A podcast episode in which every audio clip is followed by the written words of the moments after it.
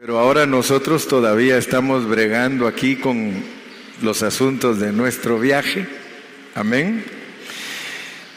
En este viaje es de vital importancia ver que números 1 y 2 nos presentan el censo y la manera en que Israel debería de acampar.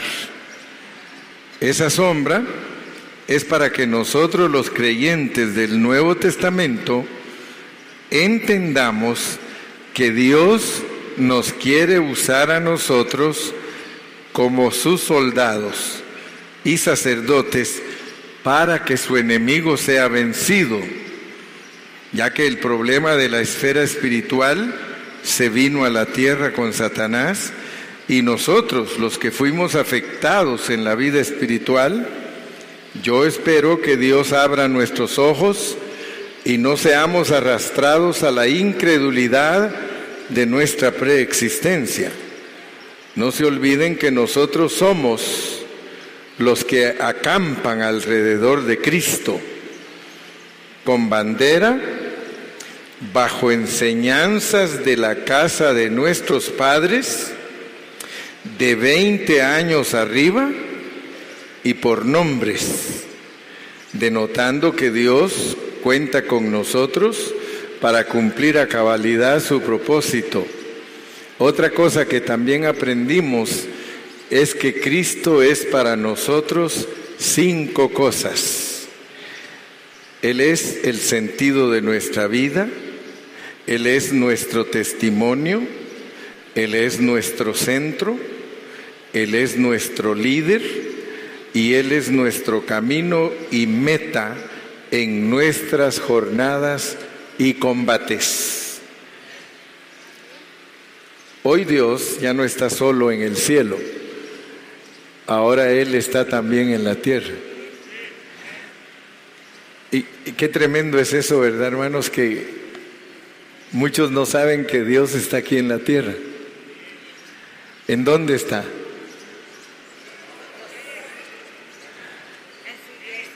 En su iglesia. Dios está en nosotros.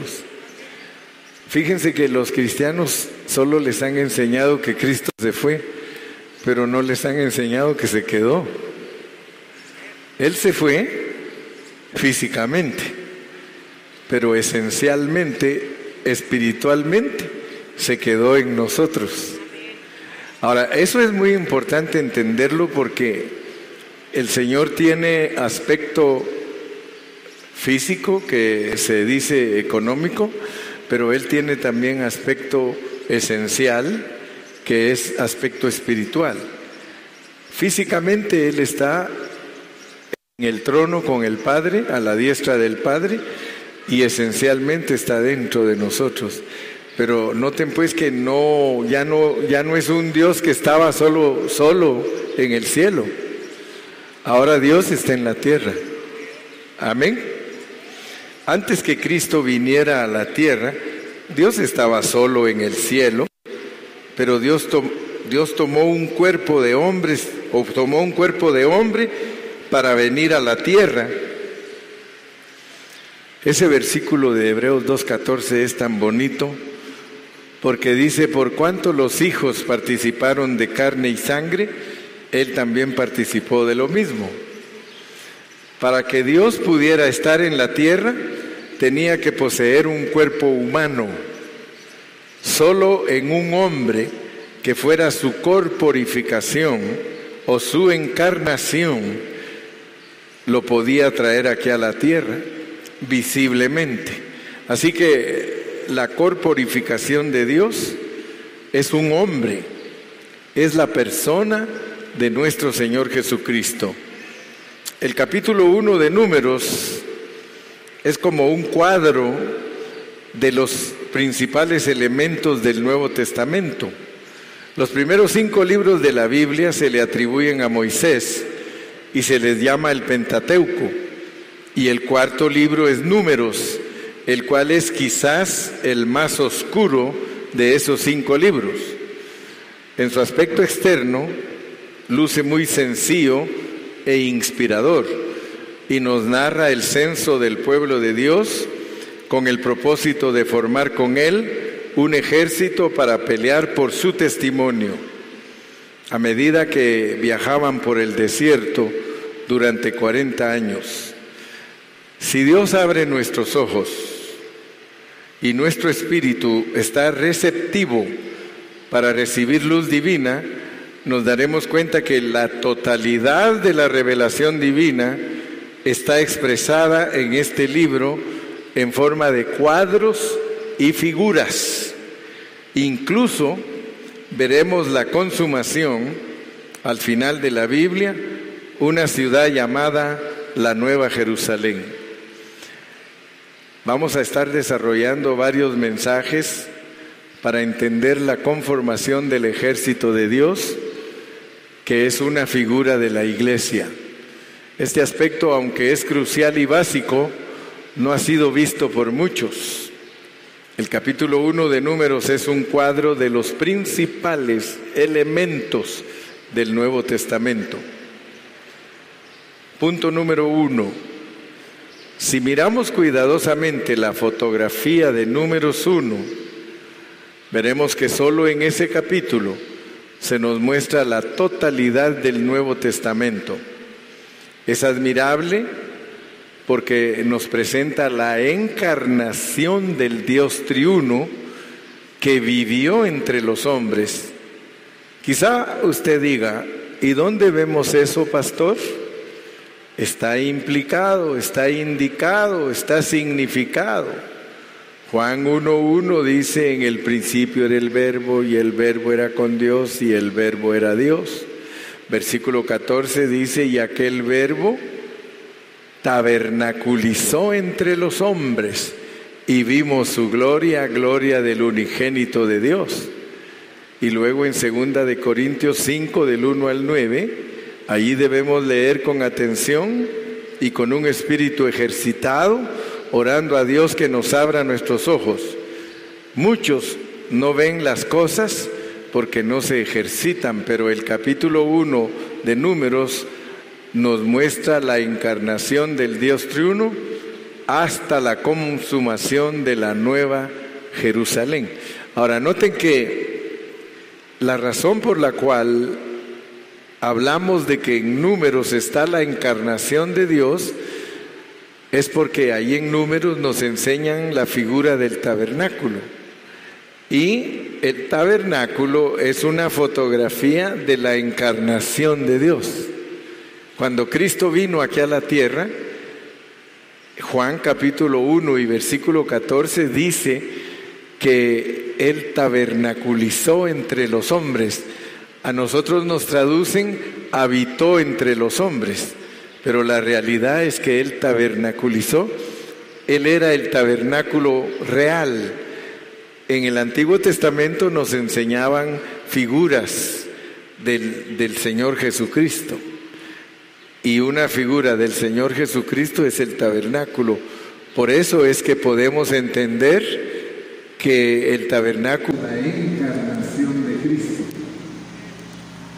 Aquí tenemos una explicación. En el cuadro del tabernáculo estaba el arca y dentro del arca podemos ver a Dios, al Dios triuno, encarnándose para llegar a ser hombre ese hombre que vivió entre los hombres.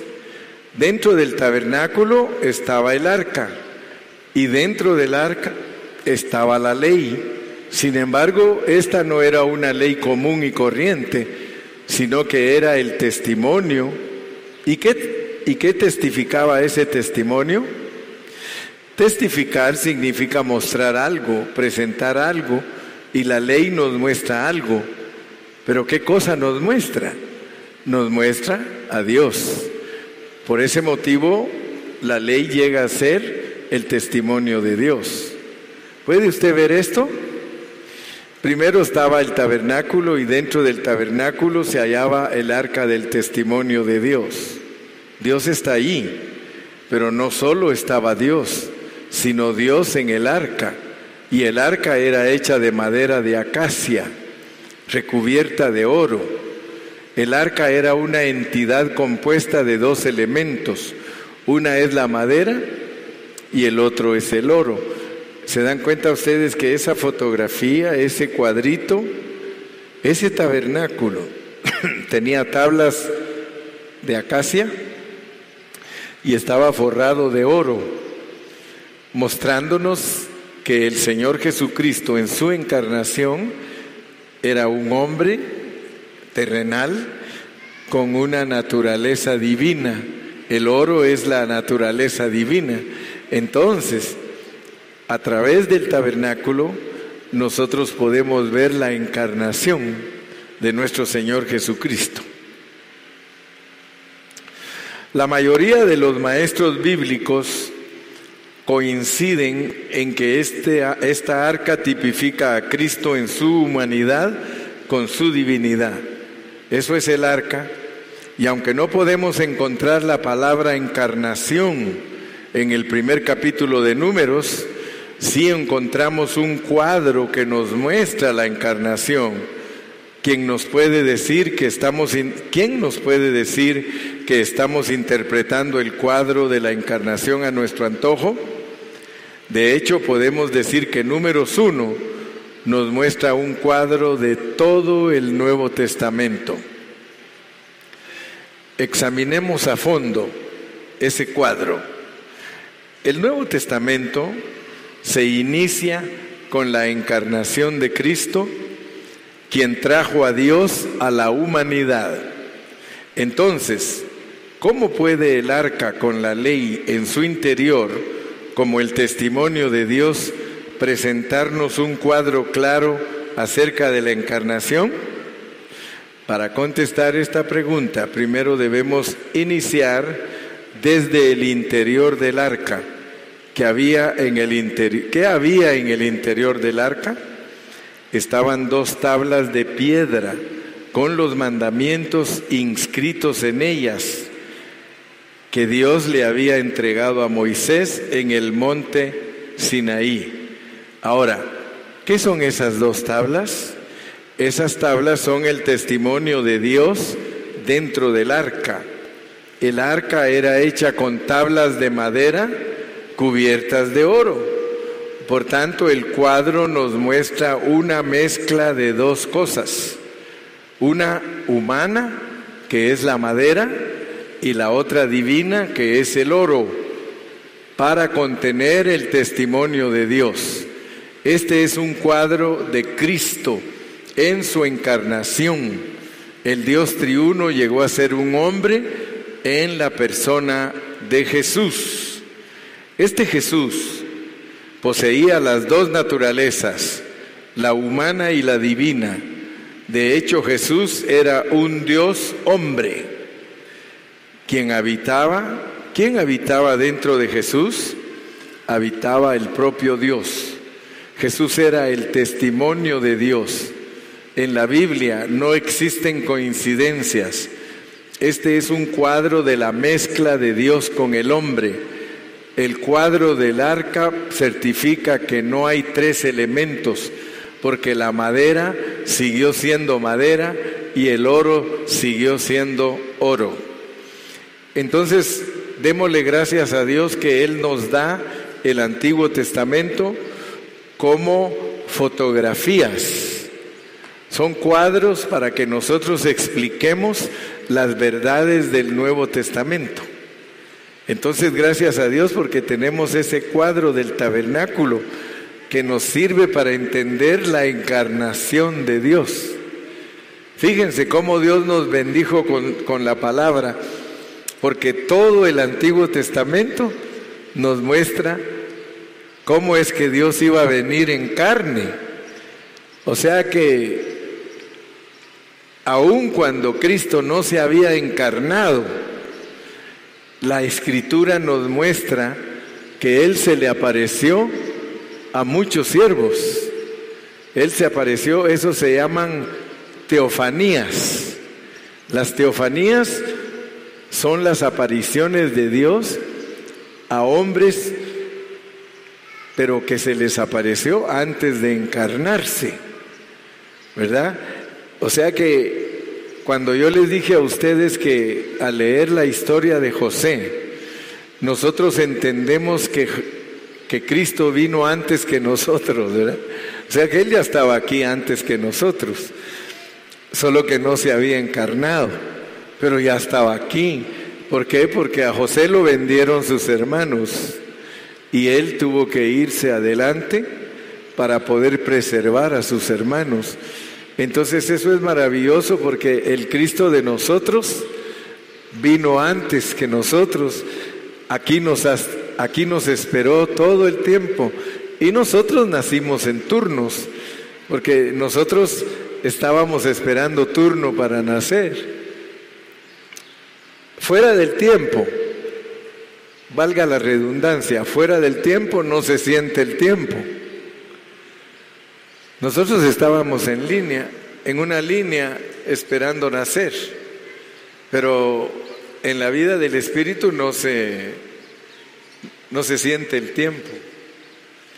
En, en la vida del Espíritu, imagínense ustedes, mil años es como un día. Para nosotros aquí las cosas se nos hacen largas, a veces nos desesperamos, pero yo estoy seguro que ninguno de nosotros nos desesperamos haciendo línea para nacer. Imagínense cuánto tiempo ya nosotros somos eternos. Y nos dicen, bueno, les toca ir a la tierra. Para ir a la tierra y todos miran la gran línea de espíritus. Pero como los espíritus no ocupan espacio, yo creo que en una línea así hay millones de millones de millones de espíritus. Entonces dijimos, no, la línea está cortita, pero esperamos nuestro turno para nacer.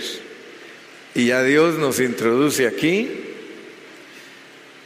Así hizo Dios el plan que Él se vino primero. Y después Él tomó cuerpo igual que nosotros. Por cuanto los hijos participaron de carne y sangre, Él dijo, yo también voy a participar de lo mismo. Y por eso hay dichos en la Biblia tales como los postreros serán primeros y los primeros serán postreros. Porque si Dios quiere, Él manda adelante a alguien o lo manda después, pero el asunto es de que para Dios todo trabaja en un círculo. Por ejemplo, la cruz. La cruz al ponerla en un círculo, la puede poner uno en cualquier parte del círculo, porque la cruz siempre va adelante. Unos miran la cruz de atrás para adelante y otros miran la cruz de adelante para atrás, pero todos están en el mismo círculo. Ustedes pueden poner la cruz en cualquier parte del círculo, lo cual significa que Dios está en la eternidad. Solo nosotros estamos en el tiempo, ¿verdad? Y cuando nos identificamos con Cristo, nosotros nos identificamos viendo para atrás, ¿verdad? Pero hay hermanos que fueron antes que nosotros, que ellos se salvaron viendo para adelante. ¿Se recuerdan ustedes que en Hebreos 11 hay hombres que existieron mucho antes de que Cristo viniera y se salvaron viendo lo que iba a venir. Y nosotros nos salvamos, nos salvamos viendo lo que ya vino. Bueno, gracias a Dios por su eternidad. Dicen amén. Entonces dice, examinemos a fondo este cuadro. El Nuevo Testamento se inicia con la encarnación de Cristo quien trajo a Dios a la humanidad. Entonces, ¿cómo puede el arca con la ley en su interior, como el testimonio de Dios, presentarnos un cuadro claro acerca de la encarnación? Para contestar esta pregunta, primero debemos iniciar desde el interior del arca. ¿Qué había en el interior del arca? Estaban dos tablas de piedra. Desde el interior, sí, estaban dos tablas de piedra con los diez mandamientos inscritos en ellas que Dios le había entregado a Moisés en el monte Sinaí. Ahora, ¿qué son esas dos tablas? Esas tablas son el testimonio de Dios dentro del arca. El arca era hecha con tablas de madera cubiertas de oro. Por tanto, el cuadro nos muestra una mezcla de dos cosas. Una es humana, que es la madera, y la otra es divina, que es el oro, para contener el testimonio de Dios. Este es un cuadro de Cristo en su encarnación. El Dios triuno llegó a ser un hombre en la persona de Jesús. Este Jesús poseía las dos naturalezas, la humana y la divina. De hecho, Jesús era un Dios hombre. Esa palabra Dios hombre debe de ser muy entendida por nosotros, porque Dios hombre es corporativo. Dios hombre, que es la persona de Jesucristo, es un hombre corporativo. Por eso les insisto y les recuerdo que fuimos criados en Cristo Jesús. O sea que Adán, cuando ustedes lo ven en el huerto del Edén, cuando Dios lo hizo, él traía a su esposa dentro de él. Eso nos enseña que nosotros fuimos criados en Cristo Jesús. Ya en el Edén solo nos están enseñando lo que nosotros somos en la vida del Espíritu. Somos la esposa de Cristo. El hecho de, haber sido criados en Cristo Jesús significa que estábamos dentro de Él. Ya Él nos poseía desde antes de que nos contara en el huerto del Edén el propósito, el plan. Pero ya nosotros ya existíamos, ya éramos su esposa. Ahora, ¿cómo podemos, ahora, cómo, cómo podemos ver la nueva Jerusalén? en este capítulo 1 de números? Bueno, la Nueva Jerusalén tiene doce puertas, tres puertas en cada uno de sus costados de la ciudad. Cada lado tiene tres puertas, así que la Nueva Jerusalén tiene doce puertas. ¿Y qué representan esas doce puertas? Esas doce puertas representan a las doce tribus de Israel como, estaban ordenadas esas doce tribus o cómo estaban ordenadas esas doce tribus cuando acampaban. En números 12, perdón, en números las doce tribus estaban en cierta formación y exhibían cierto cuadro. ¿Cómo estaban formadas las tribus? Tres de cada lado. Había tres tribus para cada lado del tabernáculo y formaban un ejército. Hacia el este, donde nace el sol, había tres ejércitos y era el campamento de Judá. Hacia el oeste, la retaguardia, Efraín. El enemigo siempre ataca en la retaguardia, pero para luchar siempre se iba al frente. Judá siempre iba al frente. Rubén estaba en el sur y en el norte Dan. Este es un cuadro de la Nueva Jerusalén. Ahora, si pueden ver que números uno es la primera página del Nuevo Testamento que nos habla de la encarnación y también la última página, la Nueva Jerusalén. Juan, Apocalipsis, números uno, un cuadro del Nuevo Testamento encarnación y agrandamiento de Cristo. La Nueva Jerusalén es un cuadro de toda la gente de fe glorificada. Toda la gente de fe glorificada es la Nueva Jerusalén. Entonces, alcanzamos a ver que Dios ya no está solo. Dios ya no está solo en el cielo ya no está solo en el cielo.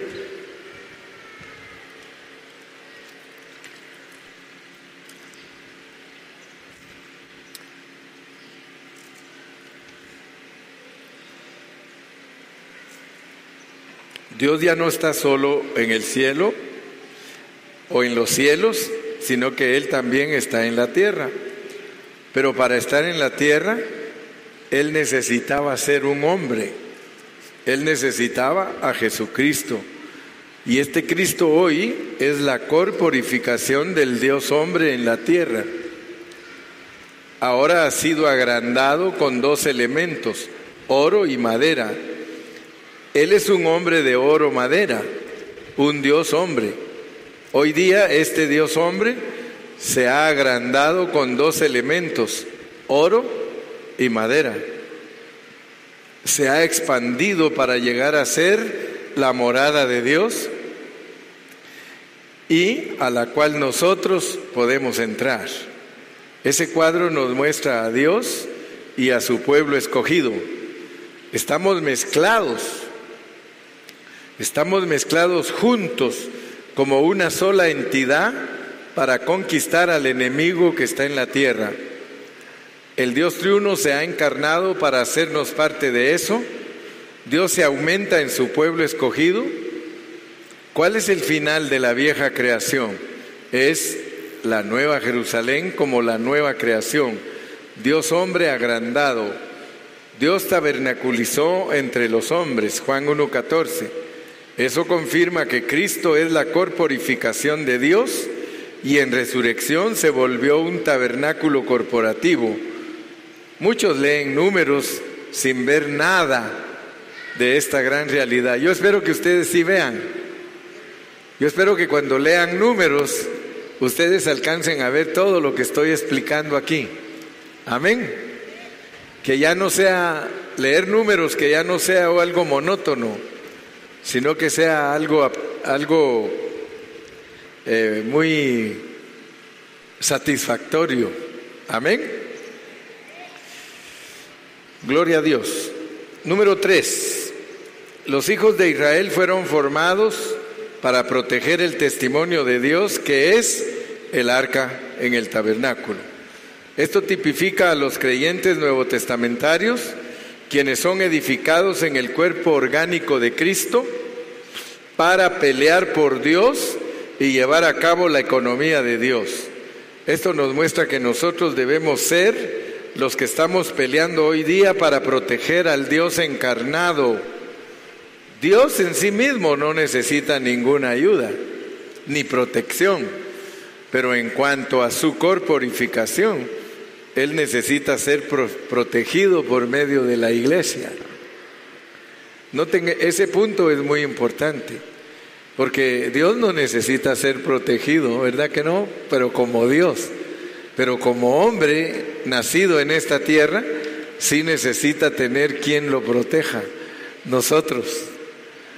Nosotros debemos de cuidar que no hablen mal de Él. Nosotros tenemos que cuidarlo y hablarle a todo el mundo y decirle que Él es nuestro redentor, nuestro salvador. Sí tenemos una función. A los ojos de Dios, la espiritualidad de unos cuantos creyentes separados no es nada. Dios desea un cuerpo de creyentes coordinado como un ejército que proteja sus intereses. Debemos cuidar mucho la iglesia. Nosotros somos la iglesia, pero debemos cuidar la iglesia. La iglesia no es nada simple. Debemos proteger la iglesia. Si ustedes oyen a alguien en la iglesia hablar mal de otro hermano, ustedes tienen que protegerlo. Eso es proteger a Cristo. Nosotros no tenemos que participar en chismes. Nosotros no tenemos que participar en habladas de que los hermanitos fulanos hablan mal de este hermano o hablan mal de otro. No debemos participar en nada de eso. ¿Sabe cuál es la respuesta de nosotros cuando alguien habla mal de otro hermano? Hermano, ore por él. Hermana, ore por ella. Pero a veces nosotros no cuidamos el testimonio de Dios. Nosotros participamos hablando mal de los hermanos y no tenemos que hablar mal de ningún hermano. Eso es proteger la iglesia, eso es proteger a Cristo, Cristo se tiene que ver en nosotros. Cuando ustedes defienden a un hermano, ustedes defienden a Cristo. Por eso no hablemos mal de ninguno. Si alguien se acerca a nosotros, hermano, como la chilindrina, fíjate, fíjate, fíjate, usted dígale, ore por él, ore por ella. No tenemos autorización de hablar mal del testimonio de Cristo. La iglesia es el testimonio de Cristo. Amén. A los ojos de Dios, la espiritualidad de unos cuantos creyentes separados, eso no es nada. Dios desea un cuerpo de creyentes coordinado como un ejército que proteja sus intereses, que proteja su testimonio. Esto es asunto de toda la iglesia y no de unos cuantos individuos. Dios desea tener un cuerpo de cristianos coordinado y unido por su vida divina bajo la autoridad de Cristo como su cuerpo. Para que la iglesia sea coordinada se necesita liderazgo, un liderazgo que ayude a los hermanos a caminar coordinados y ordenados como el ejército de Dios. Pero no un liderazgo con fines aparte de la coordinación ordenada y junta. Necesitamos liderazgo de vida. Muchos hoy en día solo se preocupan de la espiritualidad individual de los creyentes, pero la realidad es que necesitamos liderazgo que nos ayude a vivir el cuadro de números uno y dos. En números encontramos tres factores importantes. En números uno y dos, allí encontramos tres factores importantes. Familias, fuente de vida. Liderazgo, autoridad en vida. Madurez, madurez en vida. Esto significa tres criterios para llevar a cabo el proceso de numeración. El cuadro correcto para obedecer a Dios respecto a la vida de la iglesia está en esta sombra positiva de Dios. Compadre espiritual, en un buen orden de liderazgo y madurez en vida. Gloria a Dios, aleluya. No se nos olvide que nosotros tenemos que conducirnos bajo estos tres criterios. Nos debemos de conducir con padre espiritual, tenemos que tener padres espirituales, son los hermanos que tienen más tiempo que nosotros de estar sirviendo a Dios. Tenemos que tener un buen orden de liderazgo y tenemos que tener madurez en vida. Gloria a Dios. ¿No me oyes? Este quiere oírme más cerca, imagínese. Gloria a Dios. Que Dios los continúe bendiciendo.